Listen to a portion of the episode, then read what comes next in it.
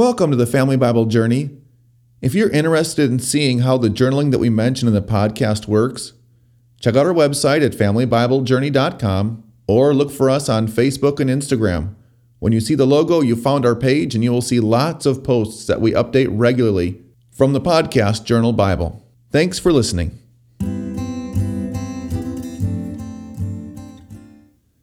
This is episode 9, season 1 of the Family Bible Journey New Testament podcast.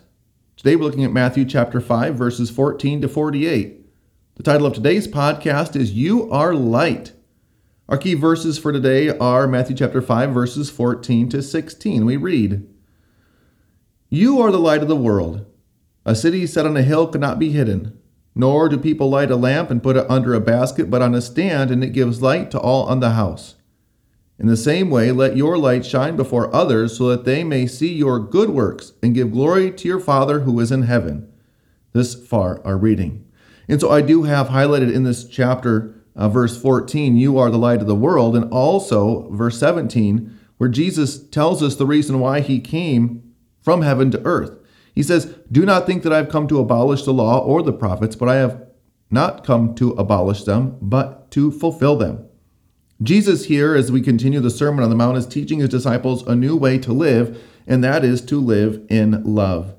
You, my friend, are the light of the world because God has filled you with his love, his sacrificial love, his redeeming love, his love that gives you new meaning and eternal purpose for your life. You have been filled with that love. And love today in our culture is very much misunderstood because the secular and the common public understanding of love and the portrayals that we often hear in our music and see on the big screen and read in books are the are based upon the idea where love is basically lust. Love according to the secular world or the unbelieving world is getting what you want or need from another person, finding that person that completes you, that fulfills you, where you and your felt needs are met by this other person. But the love that God shows us in Christ Jesus is quite the opposite. Love that He shows us always serves the other person, it always puts the other person first. And I think that it is pretty common that when we are young and we are in love that we often fall into the trap of thinking of love in worldly terms and we we often choose our life's partners by looking for those things that complete us and fulfill us. And there is definitely good wisdom in finding a person who is a complementary part to your life, somebody whose strengths are not your strengths, whose whose weaknesses may be your strengths, because in a good and a godly relationship, a husband and a wife are called to complement and to complete each other. But we aren't completed by simply having our felt needs met. No, there needs to be a meeting of the minds in a way that is blessed by God.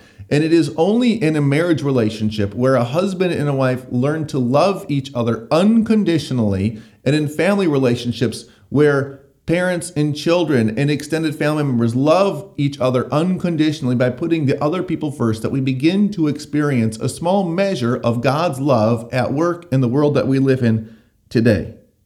In this godly kind of love, it pours itself out for another person. It gives for the sake of the other person. Even if we don't think that we're going to get something in return, we are called as God's people to love in a way that always puts the other person first. And we see that the summary of God's law is nothing other than love. In the first table of the law, we are told to love God above all other gods. The second table of the law is all about loving our neighbors more than we would love ourselves. Because if we lived in a world where everyone always put God first and where everyone always put the other person first, we would live in a world that is full of abundance. There would be no lack, there would be no scarcity, there would be no poverty. Even if we lived in a world of, of sin and death, in a world where people put the other person first or in a community where people put the other person first. We would see a measure of heaven here on earth. And this has, of course, led many people throughout the course of human history to try to recede from society, right? And to build closed communions and communes. And unfortunately, this never works out on this side of eternity because we can never get away from the root human condition, which is evil, which is sin, which always serves itself first. And so these communities are destined to fall. They're destined to fail because they are filled with sinners. and even the best institutions, even the best churches, even the best communities. The only hope in these communities is that the love of God would prevail, that sin is reined in, and that people are blessed by receiving the goodness, the love, and the care of other human beings, because that is what God has created us to do to love Him and to love others above ourselves. And as the sermon continues of Jesus, we see a section here on anger. And what is anger? What is at the root of every angry episode? But this feeling that somehow my rights have been stomped on, that my rights have been violated, that I have somehow been abused by another person. Is this not the root of human pride? And if we lived in a world where we always put the other person first, then this anger and hatred and murder would be short circuited before it even started.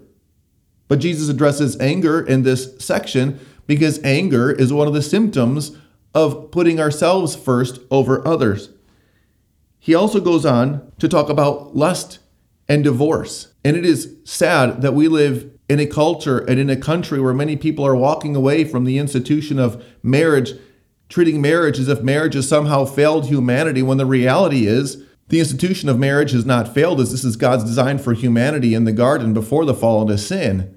But the reality is that we as sinful human beings fail marriage. And when we do, marriages dissolve and they dissolve in divorce.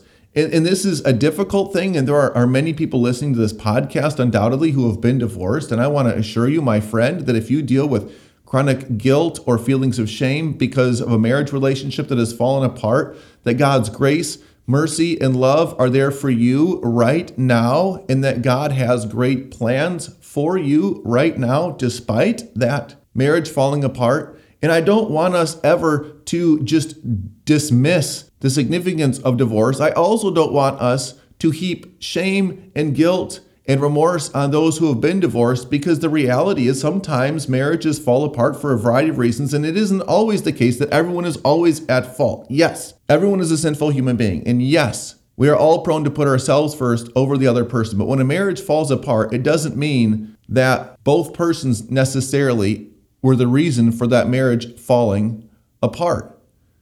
It is said that it takes two to tango, but the reality is that it only takes one to walk away. And so we want to be very careful and very gentle with our friends, our family members who are in difficult relationships, who have seen relationships with people that they may have loved more than anyone else on this earth fall apart. Because whether or not it is their fault, these things cause lasting damage in our hearts, in our minds, in scars in our souls that only God's grace, mercy, and forgiveness can heal. And so, Jesus, in every aspect of life, is encouraging us in this chapter simply to love, to live according to his love for us, so that his light would shine in our lives. And the chapter ends in verse 48 with Jesus saying, Therefore, you must be perfect as your heavenly Father is perfect. We will never, my friends, on this side of eternity be perfect, but this doesn't mean that we can't try. Do you know what a blessing you can be in a world that's going from bad to worse when you shine the light of Christ's love simply by loving the people that God puts into your life? Even those living in utter darkness recognize the light of love when they see it, when they receive it. And they were actually created, my friends, for this love, to receive this love. And so the witness of God's people living in love is tremendous.